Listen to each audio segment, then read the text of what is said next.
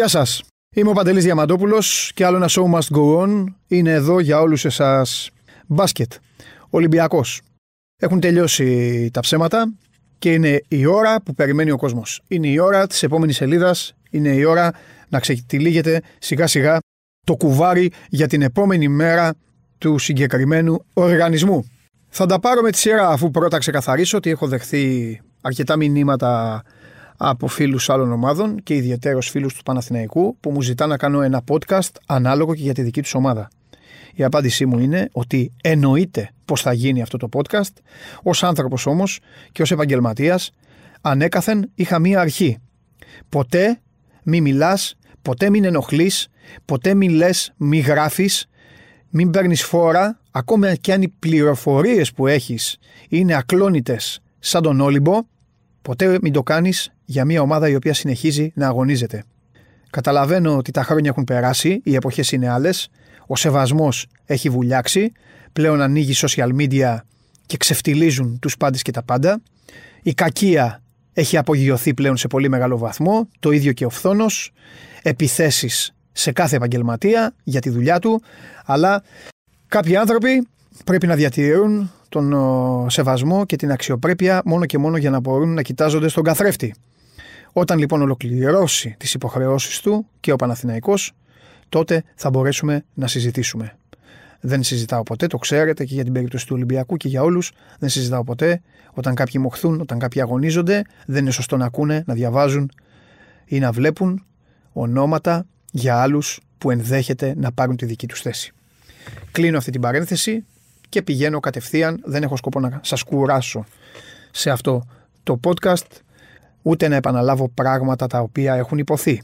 Πριν λίγο καιρό εξάλλου, δύο επεισόδια πριν, κάναμε ένα αναλυτικό show must go on για το τι έγινε στην αγωνιστική περίοδο που έκλεισε τόσο πρόωρα για τους ερυθρόλευκους. Η ιατροδικαστική έρευνα συσσαγωγικά ολοκληρώθηκε και πλέον είναι η ώρα να κοιτάξουμε το επόμενο κεφάλαιο. Η διαδικασία είναι συγκεκριμένη. Όλα ξεκινάνε από ψηλά. Οι αγγελόπουλοι κάνουν τις κινήσεις όπως αυτοί κρίνουν. Δεν χρειάζεται να δώσουν εξετάσεις. Το ξέρουμε πάρα πολύ καλά. Είτε σωστά πράττουν, είτε λάθος πράττουν. Έχουν την δική τους πολιτική, την οποία και διατηρούν μέχρι τέλους όπως το μέχρι τέλους ίσχυσε στην περίπτωσή τους και στην περίπτωση του Ολυμπιακού με την απομάκρυνση της ομάδας από αυτό το ελληνικό πρωτάθλημα. Ο Ολυμπιακός λογικά θα ανέβει αγωνιστικά, έχει μια νεανική και αρκετά καλή ομάδα με ελάχιστους μπαγκοτοκαπνισμένους μπασκετμπολίστες που έχουν πολύ όρεξη να τον βοηθήσουν. Θα ανέβει λοιπόν στην Α1 κατά πώς δείχνουν τα πράγματα, κάτι που σημαίνει ότι η διοίκηση και η τεχνική του ηγεσία είναι υποχρεωμένες να συμβάλλουν στην τόνωση του έμψυχου δυναμικού, στην τόνωση του ηθικού και στη γενική τόνωση του οργανισμού, ώστε να είναι πολύ πιο δυνατός στα τρία πλέον μέτωπα που θα έχει του χρόνου επιστρέφοντας και σε όλες τις υποχρεώσεις στον εντεύθεν των συνόρων μας χώρο. Υπάρχει μια διαφορά με το πέρασμα των χρόνων ως προς την πολιτική της διοίκησης. Κάποτε έκαναν θόρυβο. Τώρα δεν το κάνουν Κάποτε γίνονταν κινήσεις ακόμη και εντυπωσιασμού. Εδώ και κάποια χρόνια έχουν σταματήσει. Συνηθίζουν στο λιμάνι να βάζουν τις δικές τους προτεραιότητες στο πώς θα λειτουργήσουν. Η αλήθεια είναι ότι το μεγαλύτερο κομμάτι του τύπου αναλώνεται σε εικασίες. Μιλάω όμως για και μόνο για ανθρώπους που ασχολούνται χρόνια με το ρεπορτάζ της ομάδας και δεν αναφέρομαι καθόλου στα social. Εκεί δεν έχει καν εικασίες, δεν έχει καν προβλέψεις, έχει ό,τι να είναι. Άλλωστε, όλοι αυτοί οι οποίοι σας περιτριγυρίζουν αντλούν πληροφορίες από τους επαγγελματίες. Βάζουν και λίγο τη φαντασία τους να δουλέψει και θεωρούν ότι έχουν προσφέρει κάτι. Πραγματικά επειδή μου δίνεται η ευκαιρία να το πω και να το τονίσω, πραγματικά δεν λυπάμαι Ούτε έχω κανένα θέμα με όλους αυτούς οι οποίοι παίρνουν σβάρνα τα social media και παριστάνουν τους δημοσιογράφους. Όμως ειλικρινά και αναφέρομαι σε οποιαδήποτε ομάδα, σε οποιοδήποτε άθλημα. Είστε φίλος της ΑΕΚ στο ποδόσφαιρο, το ίδιο συμβαίνει. Είστε φίλος του Άρη στο handball, το ίδιο συμβαίνει. Οπουδήποτε. Πραγματικά όμως, αυτοί οι οποίοι δεν έχουν καμία λογική είναι όλοι όσοι πηγαίνουν από κάτω και σχολιάζουν παίρνοντας τα σοβαρά όλα όσα έχουν δει τα ματάκια τους. Τέλος πάντων, δικό τους πρόβλημα. Πάμε στην ουσία. Πάμε στις αλήθειες. Πάμε σε όλα αυτά τα οποία θέλετε πραγματικά να ακούσετε όπως ακούτε πάντα από το show must go on. Είτε αρέσει είτε όχι. Εγώ την ταμπαγκέρα την ανοίγω την ώρα που πρέπει. Οι Αγγελόπουλοι μίλησαν ήδη με τον Μπαρτζόκα. Αυτός έχει δώσει την εκθεσή του, έχει ξεκαθαρίσει το δικό του πλάνο. Έχει ξεκαθαρίσει πώς, κατά τη γνώμη του, πιστεύει ότι ο Ολυμπιακός θα είναι καλός, ώστε να μπορέσει να διεκδικήσει ακόμη και την ε, επάνωδό του στο Final Four της Ευρωλίγκας. Η επικοινωνία βέβαια των δύο πλευρών δεν σταματάει εδώ. Όποτε χρειαστεί, μιλάνε ξανά. Και ο προπονητής με τους uh, προέδρους, αλλά και με το συνδετικό κρίκο που εδώ και χρόνια είναι ο Γιώργος Κινδύλιας. Έτσι λειτουργεί ο Ολυμπιακός και, αν θέλετε τη γνώμη μου, το κάνει καλά. Εντυπωσιάζει στις μεταγραφές χωρίς φανφάρες, χωρίς ταρατατζούμ. Έτσι έκανε και το προηγούμενο καλοκαίρι, παίρνοντας τον πρώτο του στόχο, τον Κώστας Λούκα. Ο Ολυμπιακός λειτουργεί διαφορετικά από ό,τι πιστεύει ο πολλής κόσμος. Αν πραγματικά κάτι έχει αποκτήσει αξία στα δικά μου μάτια, αυτή είναι η δική μου γνώμη, νομίζω όμως ότι θα συμφωνήσετε και αρκετοί από εσάς που ακούτε αυτό το show must go on, είναι η μία εμφάνιση των πρόεδρων του Ολυμπιακού. Πολλοί φωνάζουν, ρε που είναι οι Αγγελόπουλοι, ρε γιατί δεν μιλάνε, ρε γιατί κάνουν το ένα, ρε γιατί δεν κάνουν το άλλο. Ε, η αλήθεια είναι ότι και που τους φωνάζουν και που τους απαιτούν και που τους ψάχνουν, αυτοί απέχουν. Την έχουν ακολουθήσει αυτή τη στρατηγική και πραγματικά είναι ξεχωριστή για τον τόπο μας. Γενικά στην Ελλάδα είναι σύνηθες το φαινόμενο οι ιδιοκτήτες να κάθονται στο πρώτο τραπέζι των γεγονότων. Αυτοί δεν το κάνουν. σω να μην μπαίνουν καν στο μαγαζί. Να μην ε, στέκονται ούτε όρθιοι στο βάθος. Πάντως στο πρώτο τραπέζι έχουν πάψει εδώ και αρκετά χρόνια να κάθονται. Δεν σημαίνει ότι δεν έχουν θέματα και δεν έχουν ζητήματα. Μια ομάδα καλή μου φίλη και καλές μου φίλες δεν ε, είναι απλά δύο μεταγραφές και τέλος. Μια ομάδα είναι το στήσιμό της. Μια ομάδα είναι η οργάνωσή της. Ολυμπιακός έχει πολλά να δουλέψει.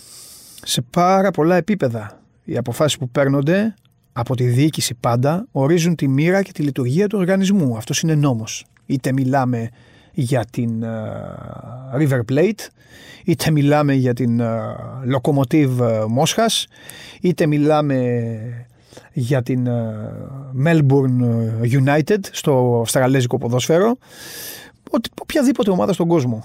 Η διοίκηση ορίζει τη μοίρα και τη λειτουργία του οργανισμού σε όλα τα μέτωπα. Βγήκε μια σεζόν πανδημίας με αποτέλεσμα κάκιστο μέσα στο γήπεδο για τον Ολυμπιακό. Όταν χάνει ένας όμως, χάνουν όλοι. Όπως γίνεται και όταν κερδίζουν.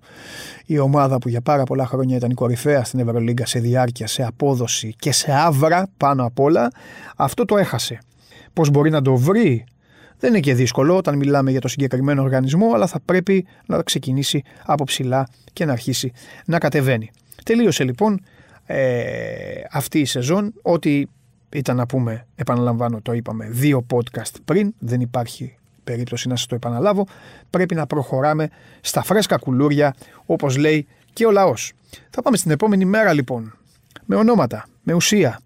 Το σώμα Go μιλάει μόνο όταν έρθει η ώρα και θα μιλάει για ό,τι ισχύει ανεξαρτήτως αποτελέσματος. Πέρυσι είχαμε ξεκαθαρίσει για παράδειγμα τις συζητήσεις του Ολυμπιακού με τον Νίκα Λάθη. Πολλοί δεν πίστευαν, άλλοι πάλι κορόιδευαν. Έγινα δέκτης αστείωτατων μηνυμάτων. Σας έχω ξαναπεί ότι από social έχω μόνο το λογαριασμό μου στο Instagram, το Παντελάρας 10. Απαντώ σε όλους όσους με ακολουθούν. Αφού με ακολουθούν, μου κάνουν την τιμή να με ακολουθήσουν, δεν γίνεται να μην απαντήσω. Όμως, σας παρακαλώ πολύ, όταν υπάρχει κάτι τεκμηριωμένο, όταν υπάρχει μια πληροφορία, θα πρέπει από ένα σημείο και μετά να την κρατάτε. Δεν απαιτώ να τη δεχθείτε. Απαιτώ να την κρατάτε και να τη σέβεστε. Τότε λοιπόν, φίλοι ακόλουθοι, μου έστελναν μηνύματα, μα τι είναι αυτά που λες, μα πώς θα γίνει, μα πώς θα κάνει και δεν υπάρχει περίπτωση και γιατί το είπες αυτό και γιατί το έκανες. Λες και εγώ είμαι κανένας θεοπάλαβος που μου ήρθε που μου κάπνισε να στηθώ μπροστά από ένα μικρόφωνο και να πω στο πρώτο κιόλας podcast, στο ξεκίνημα κιόλας αυτής της προσπάθειας, να πω ότι ο Καλάθης μιλάει με τον Ολυμπιακό. Μετά από λίγο καιρό, βέβαια, έγινε άλλο podcast στο οποίο φιλοξένησα το manager του Νικ, ο οποίος το παραδέχτηκε. Μπορείτε να ανατρέξετε και να το ακούσετε. Στη συνέχεια ήρθαν και δηλώσεις από τις δύο πλευρές. Ο Ολυμπιακός δεν το έκρυψε ποτέ. Πρώτα απ' όλα ο Ολυμπιακός θα μπορούσε να το διαψεύσει. Να πει εμείς ποτέ με τον Καλάθι δεν μιλήσαμε. Ο ίδιος ο Νικ επιβεβαίωσε ότι υπήρχε το ενδιαφέρον και η συζήτηση του Ολυμπιακού και στο τέλος κατέληξε στην Παρσελώνα. Σας το λέω σε ένα παράδειγμα αυτό, για να είστε πάντα ψύχρεμοι και να έχετε πάντα εμπιστοσύνη, όχι σε μένα, στον κάθε επαγγελματία. Στον κάθε άνθρωπο που ασχολείται με τη δουλειά του.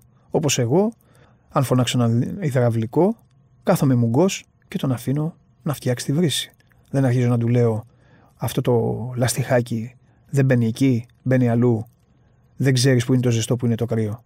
Σεβασμός λοιπόν σε κάθε άνθρωπο που κάνει τη δουλειά του. Το έχω ξαναπεί και το επαναλαμβάνω, με ενοχλεί απίστευτα που πηγαίνει ο δικηγόρος στο γιατρό και του λέει τι είναι αυτό που έχει και πονάει, και μετά ο γιατρός πηγαίνει στον κομωτή και του λέει ποιο είναι το καλύτερο κούρεμα, και ο κομωτή πηγαίνει μετά στο δικηγόρο και του λέει πώς να ασκήσει τη δικηγορία.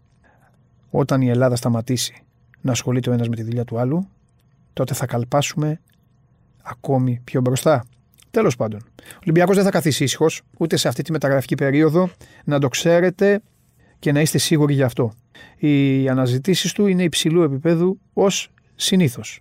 Θα πει κάποιος που ακούει, όταν λες υψηλού επίπεδου, τι εννοείς; Ναι, μην φαντάζεστε ότι έχουν να σπαταλήσουν για έναν παίκτη 5 εκατομμύρια. Δεν υπάρχει αυτό. Το συμβόλαιο του Σλούκα δεν μπορεί να επαναληφθεί για άλλον μπασκετμπολίστα. Και η πραγματικότητα είναι, μιας και είπα για τον Κώστα, ότι οι θέσεις στον Γκάρ θα έχουν την τιμητική τους, ενώ ταυτόχρονα αναζητείται πλέον ένας καλός ψηλός. Τον έχουν βρει τον καλό ψηλό, το θέμα είναι να του πάρουν και την υπογραφή. Στους κοντούς η λίστα είναι μικρή. Και όταν λέω μικρή, εννοώ πολύ μικρή. Αυτό δίνει και πλεονέκτημα και μειονέκτημα. Το πλεονέκτημα είναι ότι δεν πνίγονται.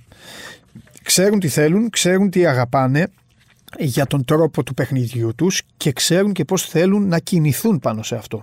Δεν ασχολούνται με το τι θα κατεβάσει το κεφάλι του καθενός, ούτε καν με το τι μπορεί να κατεβάσει το δικό τους κεφάλι. Αυτό είναι πλεονέκτημα για όλες τις ομάδες. Όχι μόνο για τον μπασκετικό Ολυμπιακό, στον οποίο αναφέρομαι, αλλά για οποιαδήποτε άλλη ε, ομάδα ε, υπάρχει και είναι σε, σε διαδικασία χτισήματος. Το μειονέκτημα απ' την άλλη είναι ότι ε, αν δεν κάτσουν οι στόχοι μετά αυτού και από την αρχή, αν λες δηλαδή θέλω το Διαμαντόπουλο, τον Παπαδόπουλο και τον Χατζόπουλο και τους χάσεις, μετά πρέπει πάλι να πας σε μια, σε μια ανάλογη, ανάλογη διαδικασία. Εκεί είναι λίγο μειονέκτημα. Το προηγούμενο καλοκαίρι όμως δούλεψε καλά ο Ολυμπιακός αυτό το σχέλος. Οι περισσότεροι πρώτοι στόχοι του αποκτήθηκαν ε, πλην του Καλάθι, ο οποίος ήταν και αυτός πολύ ψηλά στη λίστα του Μπαρτζόκα. Λοιπόν, Τάιλερ Ντόρσεϊ. Μία ανάσα. Πρώτο μπιλόν του Ολυμπιακού. Δεν είναι πρώτη φορά που ακούγεται το όνομα, το έχετε διαβάσει, το έχετε ακούσει, αλλά είναι η πρώτη φορά που σας λέει κάποιος ότι η μεταγραφή μπορεί να θεωρείται κλεισμένη. Αστερίσκος. Όχι, δεν έχει υπογράψει. Όχι, αυτή τη στιγμή δεν είναι το όνομα του στο ρόστερ του Ολυμπιακού. Όμως, φεύγει από τη Μακάμπη. Πρέπει να γίνουν 22.000 θαύματα για να μείνει στην uh, Μακάμπη. Ο Ολυμπιακός τον θέλει, τον έχει προσεγγίσει. Ο Τάιλερ Ντόρσεϊ θέλει να παίξει στη χώρα της οποίας τρέχει το μισό του αίμα. Τον θέλει πολύ ο Ολυμπιακός, δεν πιάνει θέση ξένου. Οκ, είναι το λιγότερο αυτό, απλά το αναφέρω. Κάποτε ήταν ένα θέμα που έκαιγε. Έτσι, το να έχεις έναν παίκτη που δεν πιάνει θέση ξένου. Τώρα πια έχουν ανοίξει τόσο πολύ οι καταστάσεις που, δεν που δεν σου είναι τεράστιο πρόβλημα, αλλά το βάζω και αυτό. Απλά το ρίχνω στο τραπέζι. Ο Τάιλερ Ντόρσεϊ μπορεί να δώσει πράγματα, μπορεί να ε, ανοίξει το παιχνίδι του Ολυμπιακού. Μπορεί, είναι καλός ε, σουτέρ, είναι ξαφνικός σουτέρ, είναι αδίστακτος σουτέρ, είναι παίκτης που θα πάει και στο drive, θα ταιριάξει, ε, θα δουλέψει και φυσικά θα πρέπει και να πειθαρχήσει στους κανόνες του Μπαρτζόκα. Ήταν πολλές φορές που ο Γιάννης Φερόπουλος και είναι πολλές φορές, αφού ακόμη στη Μακάμπη είναι, που του έχει βάλει τις α, φωνές του Ντόρσεϊ. Ωστόσο αυτή τη στιγμή είναι ο παίκτης ο οποίος έχει με το ένα του πόδι περάσει την κόκκινη πόρτα πρώτα από όλους τους α, άλλους. Ο άλλος κοντός που ξέρετε πάρα πολύ καλά ποιος είναι, είναι ο Λόιντ. Με το Λόιντ μάλιστα καταλαβαίνω ότι έχει αποκτήσει ξαφνικά και πολύ κοινό ο Λόιντ βλέποντας τον όλοι να κάνει πράγματα και θαύματα. Στο Λόιντ έχει γίνει προσφορά, έχουν γίνει συζητήσεις, αλλά εδώ υπάρχει ένα μικρό ζήτημα και ποιο είναι αυτό; Είναι πάρα πολλές οι ομάδες που ενδιαφέρονται για να τον ε, εντάξουν στο εμψυχό δυναμικό τους. Που σημαίνει ότι ο ατζέντης του θέλει να διασφαλίσει και το καλύτερο μέλλον για τον πελάτη του, αλλά θέλει και να, να έχει κέρδος και ο ίδιος φυσικά και ο μπασκετμπολίστας. Θα σας πω ένα παράδειγμα, η εικόνα της Real στα play-off ουρλιάζει ότι είναι μια ομάδα που θέλει ανανέωση. Μιλάω για τα play-off της ε, Ευρωλίγκας. Ε, είδατε όλοι ότι η Έφες ακόμη και αν ε, παίξει σε έναν διαφορετικό και πιο ήρεμο ρυθμό δεν έχει τόσο μεγάλο πρόβλημα να κάνει τη ζημιά στους ε, Καστιλιάνους. Θέμα ταχύτητας, αυτό που σας είχα πει και την άλλη φορά, ότι η Ευρωλίγκα είναι η διοργάνωση είτε αρέσει είτε όχι της εκρηκτικότητας, του νιάτου, της ταχύτητας, όλων αυτών που έχει φέρει πλέον και το μπάσκετ στην κατάσταση που ξεκίνησε πρώτο να είναι το ποδόσφαιρο, ο αθλητής να είναι πάνω από τον ε, εκάστοτε ε, ασχολούμενο με το σπορ. Δηλαδή ο αθλητής πάνω από τον ποδοσφαιριστή, ο αθλητής πάνω από τον μπασκετμπολίστα. Κάπως έτσι έχει γίνει αυτή τη στιγμή. Και η Ευρωλίγκα, μια ανανέωση λοιπόν την οποία ο Λάσο τη θέλει και γιατί όχι δεν θα, να, να μην, ε, γιατί όχι να έπαιρνε τον Λόιντ η Βασίλισσα. Ε, πίστεψε ότι θα μπορούσε με τις παλιές καραβάνες και με μια ομάδα με ελάχιστες ελάχιστες προσθήκες, ο Πάμπλο Λάσο να τα καταφέρει. σω και να το έκανε αυτό, αλλά έφυγε ο Καμπάτσο και έπαθε και ο Ράντολφ εκεί καμιά δεκαριά μέτρα μπροστά από τα μάτια μας στο Ειρήνης και Φιλία στη ρήξη του Αχιλίου που τον άφησε έξω για όλη την αγωνιστική περίοδο με αυτό το σοβαρότερο ε, το σοβαρότατο συγγνώμη, τραυματισμό. Ο Λόιντ λοιπόν είναι μια περίπτωση που ενδιαφέρει πάρα πολύ τον Ολυμπιακό. Θα πανηγύριζε ο Μπαρτζόκας να μπορούσε να κλείσει αυτή την ε, μεταγραφή, αλλά θα χρειαστεί λίγο καιρός και θα είναι μια μάχη σκληρή. Αυτοί οι δύο παίκτες, αυτοί οι δύο κοντοί χωροστατούν σε αυτή την πολύ μικρή ε, λίστα που υπάρχει με κανένα δυο ονόματα ακόμη, αλλά αν μπορούσε ο Ολυμπιακός να πάει με Ντόρσεϊ Λόιντ, συν αυτούς που έχει, κανείς δεν θα έλεγε ότι χρειάζεται και κάτι άλλο. Εδώ και μήνες υπάρχει το όνομα του Γκος, του Γκος ο οποίος έπαιξε μέσα στο καταχύμωνο για να επέστρεφε στο λιμάνι. Είναι λογικό να μην έχει φύγει λοιπόν από τους τίτλους των κειμένων το όνομα του Αμερικανού αλλά δεν είναι πάνω από αυτό του Lloyd όσο για τον World Cup γιατί αυτά τα ονόματα σας είπα είναι σε αυτή τη μικρή λίστα δίνει κάτι διαφορετικό είναι ένα ψηλό guard είναι ένας παίκτης ο οποίος μπορεί να οργανώσει το παιχνίδι δεν είναι όπως καταλαβαίνετε δεν έχει την ίδια έκρηξη όπως τους προαναφερθέντες και κατά τη γνώμη μου αν μπορούσε να αποκτηθεί από τον Ολυμπιακό σίγουρα θα ήταν μια εξαιρετική προσθήκη αλλά με άλλη πρώτη μεταγραφή μπασκετμπολίστα ο οποίος θα μπορεί να πάρει την μπάλα, να αναστατώσει, να δημιουργήσει για τον εαυτό του και να έχει φουλ αθλητικότητα και εκρηκτικότητα. Δεν νομίζω δηλαδή ότι ο World Cup θα μπορούσε να είναι η πρώτη μεταγραφή. Δεν μιλάω χρονικά έτσι. Μιλάω για θέμα ρόστερ. Στον ψηλό. Ο ψηλός είναι από την Αυστραλία. Είναι ο Λαντέιλ. Ισχύει το ενδιαφέρον. Ο Αυστραλός ταιριάζει στα θέλω του Μπαρτζόκα. Ναι, από κάτω υπάρχουν και κανένα, άλλα, ε, κανένα δυο άλλα ονόματα. Αλλά ο Ολυμπιακός έχει στραφεί σε αυτόν. Αυτός είναι που θέλει. Αυτόν θέλει να βάλει στη front line. Ε, δεν μπορείς να κάνεις διαφορετικά, δεν μπορείς να αφαιθείς σε έναν μόνο στόχο, σας το είπα πριν. Όμως η αλήθεια είναι ότι έχει ήδη την πρόταση του Ολυμπιακού στα χέρια του και τη μελετάει και θα είχε πει το ναι, αν δεν είχε την κρυφή ελπίδα και αυτός για το NBA, όπως έχουν και οι περισσότεροι. Οι περισσότεροι το σκέφτονται, οι περισσότεροι το θέλουν, οι περισσότεροι το επιθυμούν, λίγοι το καταφέρνουν. Ε, μιας σκήπα για τους ψηλούς να βγάλω τον uh, Μίκη από την εξίσωση, δεν είναι στη λίστα του Μπαρτζόκα.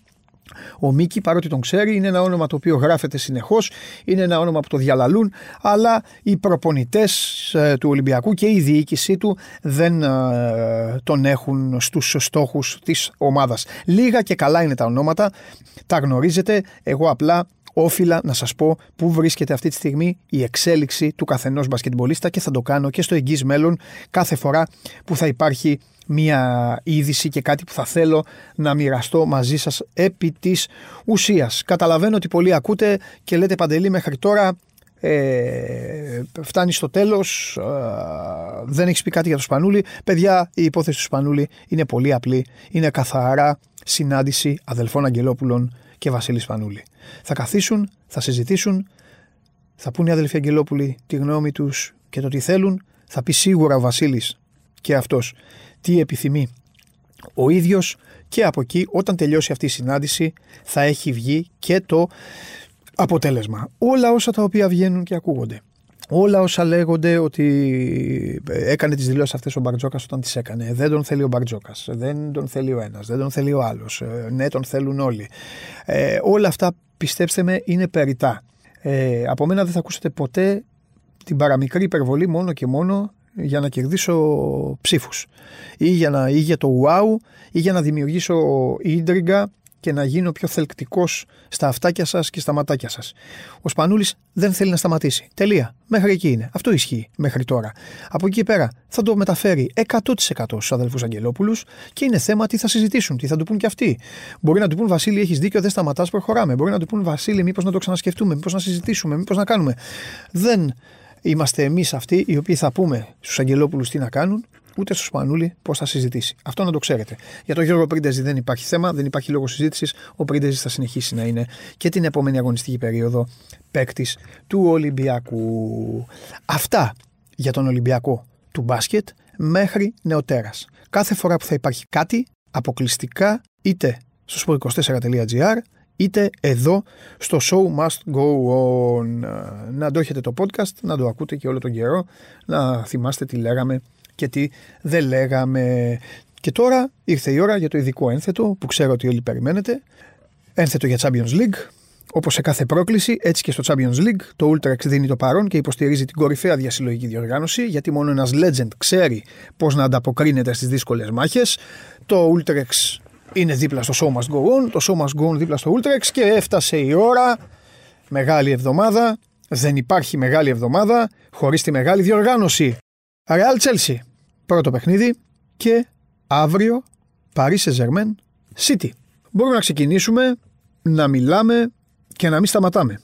Το απόψινό μάτς είναι ένα πολύ περίεργο παιχνίδι. Από τη μία είναι το βάρος της φανέλας. Είναι το βάρος της φανέλας αυτής η οποία από το πουθενά και ενώ την είχαν ξεγραμμένη στο Ισπανικό πρωτάθλημα έγινε φαβορή να το κατακτήσει ξανά.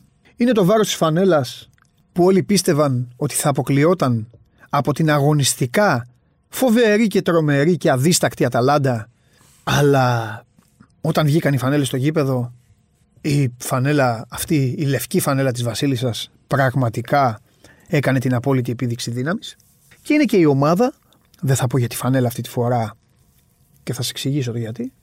Και είναι και η ομάδα η οποία κατάφερε να εκπλήξει δυσάρεστα τη Λίβερπουλ στο παιχνίδι της Μαδρίτης, να την κερδίσει 3-1 και μετά να πάει και με μπόλικη δόση τύχη στην αρχή να καταφέρει να φύγει αλόβητη, χωρίς να δεχτεί γκολ από το Anfield και να περάσει σε αυτόν τον ημιτελικό.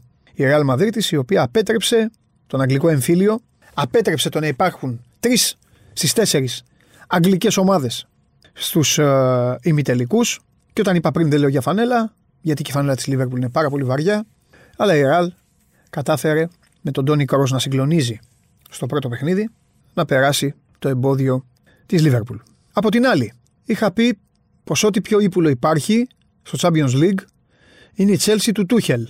Λέτε να τα καταφέρει ξανά, λέτε ξανά να κλέψουν πορτοφόλι οι Άγγλοι; Να διδαχθούν από το πάθημα της Λίβερπουλ και να πάνε πολύ πιο προσεκτικά στο Αλφρέντο Τη Στέφανο, να μην φάνε τρία γκολ και μετά με το περίμενε, περίμενε, περίμενε και κάποια στιγμή θα σου το βάλω στυλ τους στο Stanford Bridge όταν πάνε στο δικό τους σπίτι να μπορέσουν να αποκλείσουν τη Real και να επιστρέψουν μετά από χρόνια στον τελικό.